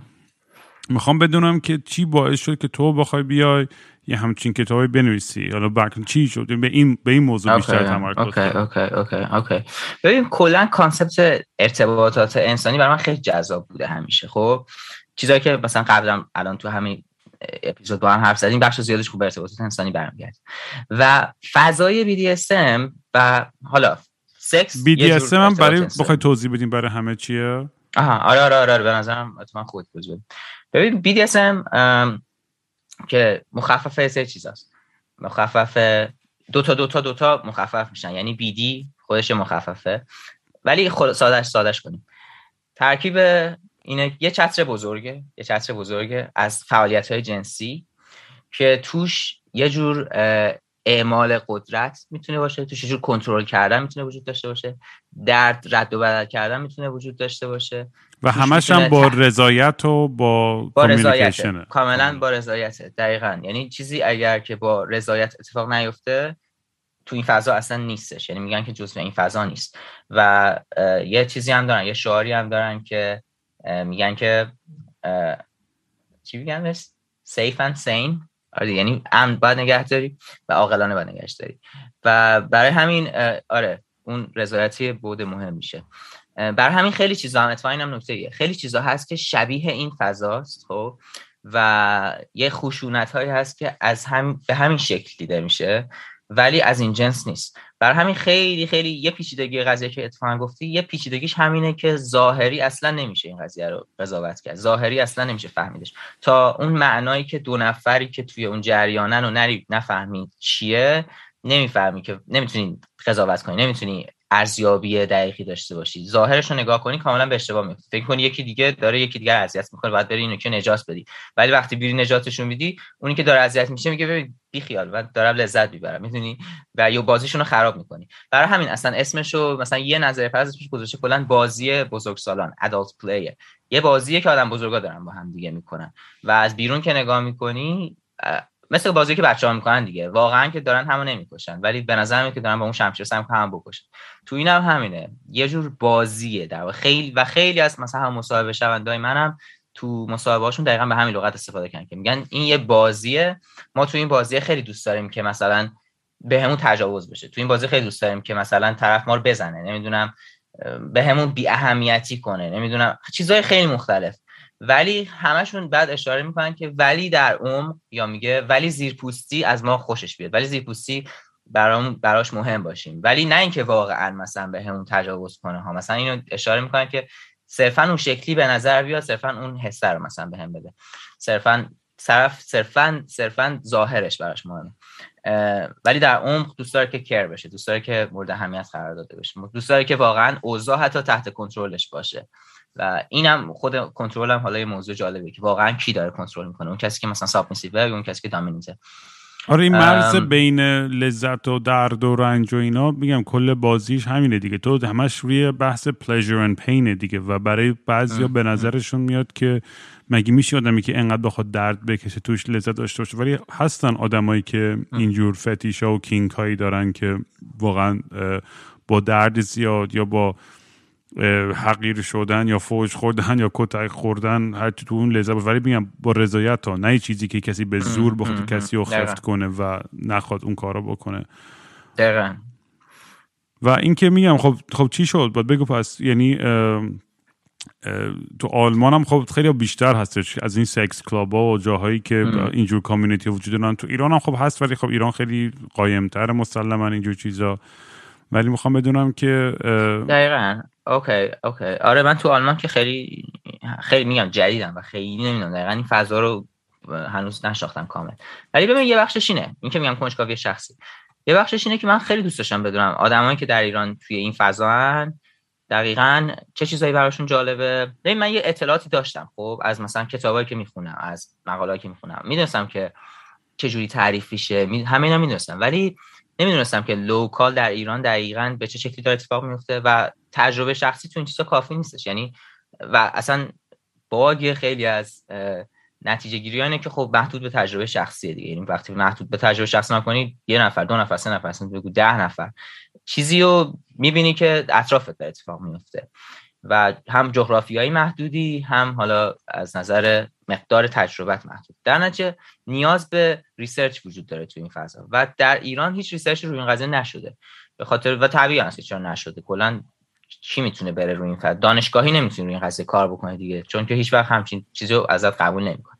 در نتیجه راجع به کلا کینک های جنسی هیچ تحقیقی نشده، راجع به فتیش ها هیچ تحقیقی نشده و راجع به BDSM به طور خاص هیچ تحقیقی نشده و هیچ دیتایی وجود نداره و من دوست داشتم که این دیتا رو بدونم. یعنی کنجکاو بودم که بدونم که چه اتفاقی دقیقاً داره میفته در این کامیونیتی، یا اگه بشه گفت کامیونیتی، یا آدمایی که همچین علایق و تمایلاتی دارن، همچین فانتزیایی دارن، ممکنه الزاما اصلا عملیش هم نکرده باشن، بعضی‌ها صرفا حدس میزنن و فکر کنم که خودم میتونم این کارو بکنم و در یه موقعیتی هم داشتم که شدنی بود. یعنی کامیونیتی داشتم که منو میشناختن و حالا یه اعتمادی در طول سالها بینمون شکل گرفته بود، میدونستن روش کاری من چیه.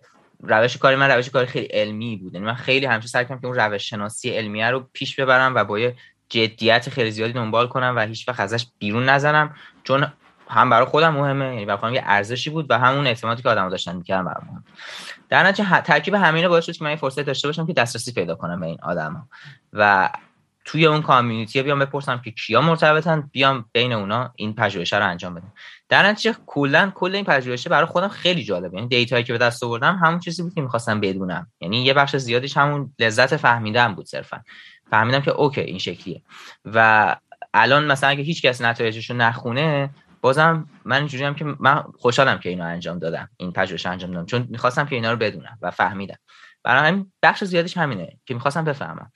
ولی خب یه تاثیراتی هم داره دیگه، تاثیراتش هم زیاده. یعنی این چون اولین صحبتی که داره تو این فضا میشه، من نمیگم اولین صحبتی تو این فضا میشه، اولین ریسرچی که تو این فضا انجام شده، یه دریچه‌ای رو باز میکنه که آدمای دیگه همون که گفتی بیان ببینن فقط خودشون اینجوری نیستن، خیلی هم عجیب غریب نیستن، قضیه آدمای دیگه هم هستن. آره، به قول معروف هر چیزی که فکر کنی براش یه فتیش یا کینکی وجود داره. هیچ چیزی نیستش که آدم همین فکر کنه آقا من تنها آدم تو کره زمین که مثلا همچین فتیشی دارم. هست، همیشه هستش، یه آدمی هستش که همون فکرم داره. آره، و خیلی هم ببین وقتی صحبت نمیشه خیلی هم ایده های اشتباه به وجود میاد دیگه. یعنی خیلی خیلی ایده های اشتباهی وجود داره و میشنویم توی من مصاحبه میشیدم، این ماور میشنوم، توی پادکست ها میشنوم و کسی هم چیزی نمیگه، چون که خیلی میدونی گفتمانش، من خیلی از این نقاط گفتمان خوشم نمیاد، ولی گفتمانش چون وجود نداره، هر کسی که چیزی که خیلی آدما نمیدونن، این اطلاعات کلا پایینه، کسی هم که میاد یه چیزی میگه باز خیلی نمیفهم که داره درست میگه یا غلط میگه. من تو بخش دوم کتاب کلا سعی کردم که تئوری هایی که تو این حوزه وجود داره بررسی کنم. یعنی کلا اومدم ادبیات این حوزه، مثلا سادومازوخیسم جنسی رو بررسی کردم که گفتم تو دنیا این تئوری الان وجود داره، اینا مثلا خیلی الان اعتبار دیگه نداره چون علمی نیستش و اینا مثلا الان هنوز دیتا کافی براش نداریم، اینا مثلا یه شواهدی پشتش هست. که کلان آدم همه این کتابا که میخونن هم میفهمن که اوکی در ایران این قضیه به چه شکل داره اتفاق میفته، حالا توی همین دیتای محدود با همون چیزی که به هر حال با همون محدودیتی که پژوهش من داره، یعنی نمیگم پژوهش من کل ایرانو داره رپرزنت میکنه، ولی به هر حال همون چیزی که نشون میده. و اینکه کلان چه تئوریایی تو روانشناسی برای این قضیه وجود داره، روانشناسا چی میگن، قبلا چی فکر میکردن 50 سال پیش، الان چی فکر میکنن و یه دریچه باز بشه که آدما بهتر بفهمن دیگه، خودشونو و بقیه رو، اطرافیانشونو.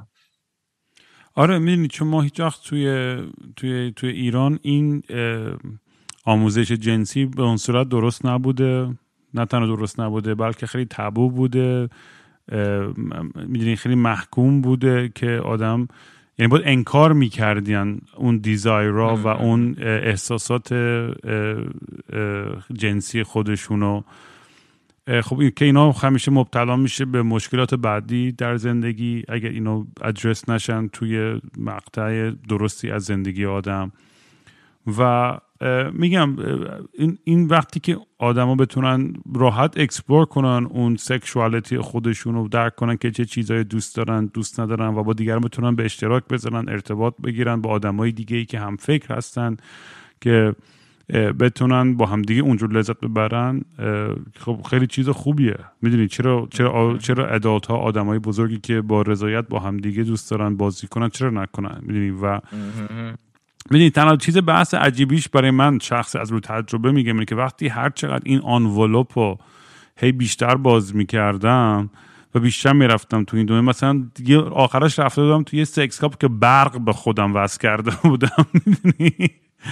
و میدونی آدم یه جایی که میرسه به این حد بعدش بعضی وقتا من احساس میکنم مثلا باید همه چیو امتحان کنم تا ببینم مثلا برای من بیشترین لذت تو کجاست. یعنی ولی من فکر میکنم من داشتم به وانی آدم معتاد داشتم نگاه میکردم، با دید خیلی غلطی به بازی داشتم نگاه میکردم، به جای اینکه برم آقا من واقعا با چی حال میکنم و چی به من لذت میده. شارلت نکن فرسو نابود کرد.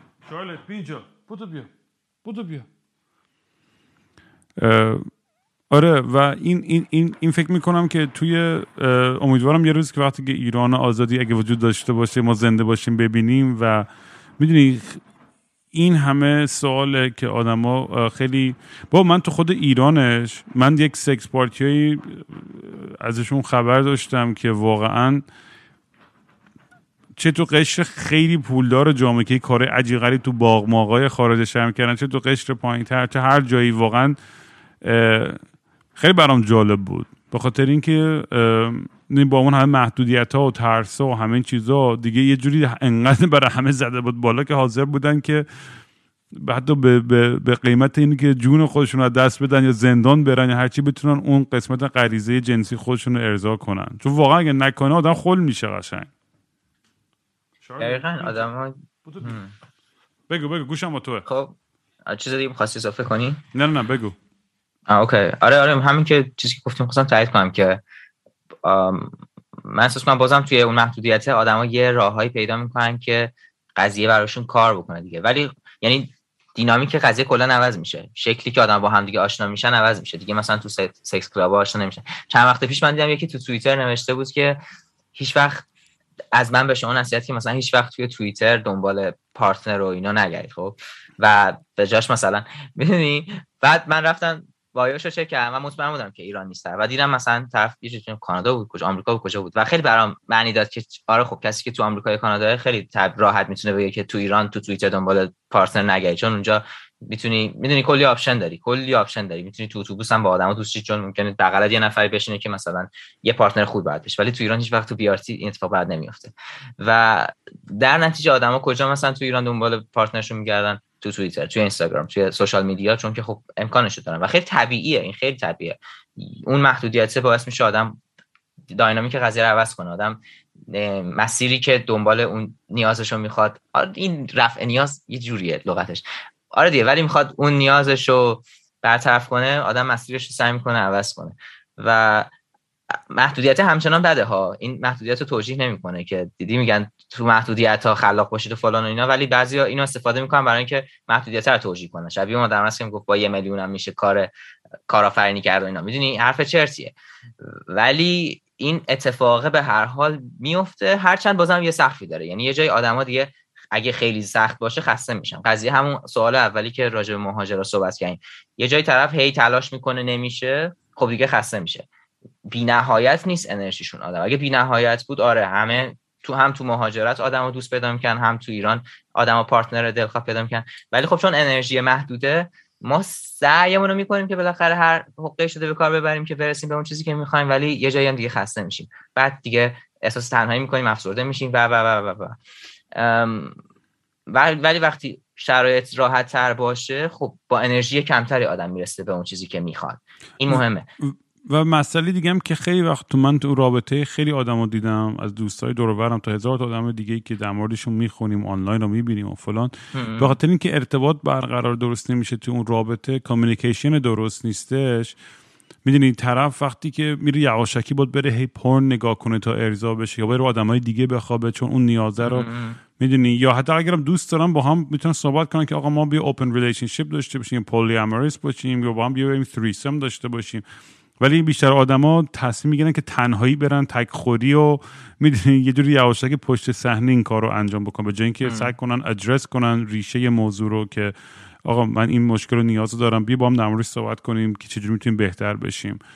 کلا ولی داره دنیا بهتر میشه. من احساس میکنم داره دیالوگ بیشتر پیش میره در مورد این بحثا و آدما دارن بیشتر خودشون رو پیدا میکنن و به سمت درستی داره میره جلو، هرچند که هنوز اون قسمت محافظ کار تو خیلی از مناطق دنیا قوی تره، ولی در کل به نظرم این آدما دارن راحت‌تر و راحت‌تر میشن با سکشوالتیشون. آره دقیقاً این که میگی مثلا طرف دقیقاً نمیگه و میره اون کارو میکنه در حالی که میتونست بگه، یه بخشش هم به همین برمیگرده، به اون ترسی برمیگرده که ما داریم از این که اگه مطرح کنیم نکنه طرف مثلا اوکی نباشه و نخواد با ما بمونه، در نتیجه بریم با یکی دیگه بدون اینکه بهش بگیم این کارو بکنیم دیگه. و توی کیس BDSM هم این قضیه وجود داشت. مثلا توی مصاحبه شونده ها بعضیا مثلا اشاره میکردن که ما چند سال مثلا با پارتنرمون بودیم ولی هیچ وقت بهش نمیگفتیم که همچین چیزی رو دوست داریم، چون که میترسیدیم خیلی به نظرش عجیب بیاد یا میترسیدیم مثلا فکر کنه بو این مثلا این کیه دیگه. مثلا این ترسه باعث میشد که طرف هیچ وقت نگه و مثلا اوکی باشه با چیزی که خیلی برای خودش ولی اوکی نبود، یعنی خیلی هم مثلا حال نمی‌کره باش. و این جالبه که اتفاقا بعضی اشاره کرده بودن که یه جایی مثلا گفتیم دو حالت اتفاق افتاده بود، برای بعضی گفتو طرف واقعا اوکی نبود و یه سری بودن که طرف اتفاقا نه تنها اوکی بوده که خیلی هم مثلا استقبال کرده و حتی بود مثلا کسی که اینجوری بود که اون طرف هم خیلی براش جالب بوده ولی اونم نمیگفته و اینا مدت ها مثلا با هم در رابطه بودن و هر دوشون یه چیزی رو دوست داشتن و نمیدونستن و حاضرم نبودن به هم بگن و وقتی به هم گفتن هر دوشون که آره منم دوست داشتم و بعد انجام دادن، ولی حالت‌های مختلف. ولی در نهایت این حالت هم بود که طرف مثلا به اینجا رسیده بود که خب حالا اگه این قضیه انقدر برای من مهمه، خب اگه پارتنرم باهاش اوکی نباشه هم اینجوری بگم، یعنی طرف این نشه رسیده بود که من میگم دیگه، من حرفا میزنم و حالا یا براش طرف مهمه یا براش طرف مهم نیست، ولی به این حد از به اینجا رسیده بود که بهتره که من کلا بگم، بهتره که کامیونیکیت بکنم قضیه رو. و این خب خیلی فشار کمتر میکنه دیگه، میدونی طرفش اینه که تو خودت راحت هم اول میگی من اینجوریم، حالا طرف یا اوکی یا اوکی نیستش. بعد اینکه چه مقدار اوکی نیست این تیکش دیگه نظر شخصی منه، این تیکش نظر شخصی منه. یا طرف در حدی اوکی نیست که حاضر با تو باشه و با توجه به اینکه تو این شکلی هستی حاضر با تو باشه ولی اون با اون چیزی که تو حال میکنی حال نمیکنه. خب اوکی، این بهتر از نقطه قبلیه. قبلش هم همین بودی، قبلش هم تو با طرف بودی ولی طرف نمیدونست و الان با طرفی، طرف میدونه ولی حال نمیکنه. اوکی، خب این نقطه بهتریه. نقطه بعدی اینه که تو با طرف میگی ولی طرف انقدر حال نمیکنه که حاضر نیست با تو باشه. من احساس میکنم خب شاید همچین کیسی خیلی اصلا مناسب مثلا من نباشه، شخصیش دارم میکنم. یعنی اگه یه نفر اگه یه چیزی در منه که اگه تو ببینی اینقدر به نظر تو مثلا چیزیه که زننده است که تو نمیتونی با من باشی، خب من اصلا ترجیح میدم با تو نباشم، میدونی. و در نتیجه‌ای که از کل سه تا سناریو میگیرم اینه که خب من بهتره که اون چیزی که در منه رو تو بدونی که در منه، چون در هر حالت بهترش اینه که تو بدونی یا تو اوکی و میمونی با من و دوستم داری، یا تو اوکی نمیمونی با من که خب بهتر نمونی، یا تو اوکی و میمونی با من ولی این قضیه هم خیلی حال نمی‌کنی، خب بازم بهتره که میدونی دیگه. می‌دونی؟ ببینم برای ببندیم پادکست رو، برای سوال آخرم اینه که آدمایی که کنجکاون که وارد این دنیا بشن چه قدمایی بردارن؟ از کجا این شروع کنن که اطلاعات یا کنجکاوی خودشونو چجوری رفع کنن وقتی که میخوان وارد این دنیا بشن؟ چیزای ابتدایی که آدم خوب بدونه توی این مسیر، و در ضمن اجباری هم نیستش که حتما با یه فتیش وحشتناک و عجیب غریبی داشته باشه. این بعضی وقت آدما فکر میکنن که مثلا باید یه کار عجیب، نه با اگه تو داری حال میکنی، سکست خوبه، زندگی داری، راضی داری، اصلا همونو بچسب برو جلو. این بیشتر برای آدمایین که فکر میکنم کنجکاون یا دوست دارن یا شاید فکر میکنن یه تیکه یه نیاز بیشتری لازم دارن برای ارضا شدن، چون میدونی که خیلی سایکولوژیکال هم هستش که میدونی بعضی فکر میکنن که فتیش مثلا آقا من فتیش فلان دارم، نه فتیش داشتن یا کینگ داشتن، فتیش به خصوص اینی که تو واقعا نیاز داری به اون عمل یا به اون تیکه یا به اون قسمت یا به اون تخیل باشه، حضور داشته باشه تا بتونی ارضا بشی قشنگ. ولی خلاصه میگم دیگه، برای اینکه آدمایی که کنجکاون و میخوان دیداره بیشتر وارد این دنیا بشن، ابتدایی ترین چیزایی که باید بدونن کلا چیه به نظرت؟ اوکی قبل از اینکه به این سوال جواب بدم میتونم از امکان پادکست استفاده کنم. برای که بگم که من برای این کتاب دنبال ناشر هستم. حتما بگو. آره. برای کتاب دنبال کتاب من هم به فارسی نوشتم هم به انگلیسی، به دو زبان نوشتم و چون دوست داشتم که بیرون از ایرانم خونده بشه توسط مخاطب غیر ایرانی، چون مسئله اینجا هم اولا جالبه و احساس می‌کنم این یه دیدی هست که در ایران داره در این زمینه چه اتفاقی میفته، برای مخاطب اینجا میتونه جالب باشه. و بخش دوم کتابم که کلا تئوری این قضیه است و دیگه اصلا ربطی به هیچ محدوده جغرافیایی خاصی نداره، برای همین به دو زبون نوشتم. میخوام به انگلیسی هم منتشرش کنم. به فارسی قطعا ناشر ایرانی که داخل ایران باشه نمیتونه منتشر کنه، این یه چیزیه که خیلی واضحه. اصلا کانتنت کتاب خیلی فرهایه. فسیم یه کتاب BDSM به وزارت ارشاد. آره آره، همون در باز نمی‌کنه که پستچرم. آره، بعد برای همین یا باید مثلا با ناشر انگلیسی زبون یا حالا ناشر کلا بین‌المللی کار کنم یا ناشر ایرانی که خارج از ایران فعال باشه که من خیلی نمی‌شناسمش، ناشر ایران بیرون از ایران. برای همین کلا اگر می‌خواستم ببینم که اگر کسی ناشر یا ایجنتی کلا میشناسه که مرتبط با این قضیه یا ارتباطی داره، خوب میشه به من مرتبطش کنه. من خودم حالا دنبالش هستم. در مورد نشر فارسیش واقعا به جنبندی نرسیدم که قرار آخر چه جوری به فارسی، چون برام مهمه که فارسی زبونا بخونن نسخه فارسیشو، این برام مهمه. ولی اینکه چطور این اتفاق بیفته و اینا، اگر که کلا ایده‌های وجود داره یا ارتباطاتی هستش، میتونید به من ایمیل بزنید. و کلا کتابای منو میتونید از سایت هم دانلود کنید، سایت farzadbiyan.com/books که برید. کتابای قبلی که نوشتم چیز خیلی، دو تا کتاب کوتاهه، دو تا داستان کوتاهه خیلی کوچولوان، اون دو تا رو میتونید دانلود کنید ولی مجانی.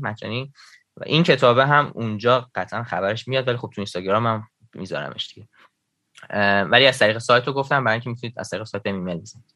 اوکی، برگردیم در مورد سوالی که گفتی که اگه کسی به این فضا، ببین من فکر کنم این نکته است، اطلاعات غلط و اشتباه خیلی در این فضا زیاده. خب بنابراین به نظرم مهمترین قدم اینه که آدم از اینا گریز کنه. و خب برای کسی که شاید خیلی مثلا فضا رو نشناسه، تشخیص این که حالا کدوم اطلاعات درست و کدوم غلط و اینا یه خورده میتونه دشوار باشه، یه خورده میتونه پیچیده باشه. برای همین من فکر می‌کنم اگه کسی بتونه محتوای انگلیسی بخونه، یه منبع خوب میتونه یه کتابی باشه به اسم Tell Me What You Want. اوکی، اسم کتاب است Tell Me What You Want و این کتاب درباره یه روانشناسی نوشته به اسم جاستین لمینر یا لهمینر، نمیدونم کدومه، و طرف اومده روی فانتزی های ملت آمریکا تحقیق کرده و بزرگترین پژوهشی که تا حالا انجام شده. خیلی خیلی خیلی خیلی آدمای زیادی، فکر کنم اگه شانکام 42,000 تا شرکت کننده داشت پژوهشش و اینا رو هم بررسی کرده، یعنی گزارش کرده که این آدما کلا به چه چیزهای علاقه دارن و یه ژانر خیلی بزرگیش ژانر BDSM به طور خاص، ولی فقط هم اون نیستش، و هم تحلیل کرده و تحلیلش خیلی به نظر من قویه، تحلیل خیلی قویه. این مثلا میتونه یه شروع خوبی باشه چون خیلی آشنا میشه آدم و اوکی میدونم که شرکت کننده هاش مال آمریکان، ولی خیلی از این داستانا مشترک، یعنی چیزی نیست که احساس کنی که مثلا اگه در ایران آدمه پس یه چیز خیلی متفاوت و یونیک ایرانیه، این شکلی نیستش. تقریبا اون پترنا یکسانه، اون فاکتورهای بیرونیش متفاوته، ولی اون چیزی که آدما تهش دوست دارن و تجربه میکنن خیلی‌هاش مشترکه. اون به نظر میتونه شروع خوبی باشه اگه کسی بخواد با کتاب بخونه. چیزای دیگه منبع میتونم زیاد معرفی کنم، تو خود همین رفرنس‌های همین کتاب خودم اگه مثلا منتشر بشه یه سری منابع معرفی کردم، ولی همه انگلیسی هن. من راستش به فارسی که خیلی الان قابل توجه تو این فضا نمیشناسم که بخوام بگم، ولی میدونم که هست، میدونم که کسایی دارن روی این زمینه کار میکنن، ولی چیزی که توی ذهنم همین الان حاضر آماده باشه نیستش. ولی در کل اگه میخواید بخونید مثلا باید با احتیاط خوبی آدمو بررسی کن، چون اطلاعات اشتباه و قدیمی که الان اصلا قبولش ندارن تو جامعه علمی خیلی زیاده تو این فضا و به عنوان چیزهای خیلی علمی هم داره گزارش میشه، در چه باید یه خورده مثلا محتاط بود. ببینیم فردا مردم چی میگن در مورد مستی و راستی. هر روز یه حرف جدیدی در میاد دیگه، میگن امروز هم که BDSM رو تشویق کردن و فلان، هر حرف تو دهن ما میذارن و از این چیزا. برای فرزاد خیلی حال داد باهات حرف زدم، مرسی که اومدی. مرسی، من خوشحال شدم، خیلی خیلی بحثمون همه جا رفتش و جالب آره. بود و امیدوارم که کلی بهتر کنی و توی آلمانی ناشرم پیدا بکنی و حتما بهم آپدیت بده شده از فعالیت و کارات. مرسی حتما خیلی خوب بود. راستش بهتر از تصورات پیش رفت و آره این جمله رو خیلی وقت شنیدم ولی نه تو این کانتکست، جای دیگه شنیدم.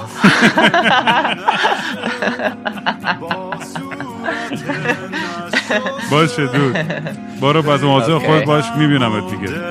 مرسی باشه تو هم همینطور مراقب خودت باش. فعلا چاکس خدافظ.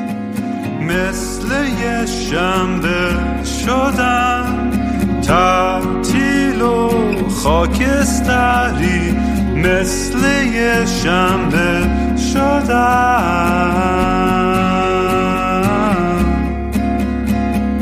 خیلی وقته که دیگه خواب رنگی ندیدم حتی با عینک، خیلی وقته که دیگه خبر خوب نشنیدم حتی به زور سمعک.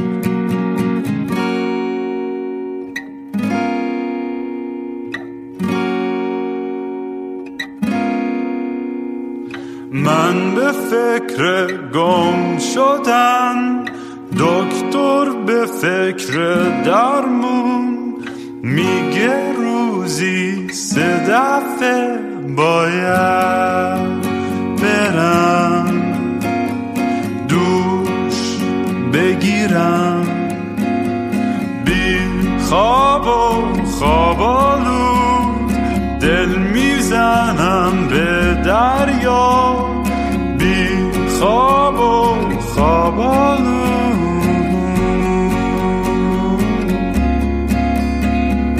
باز خواب خوب ندیدم خبری نشنیدم حتی زیر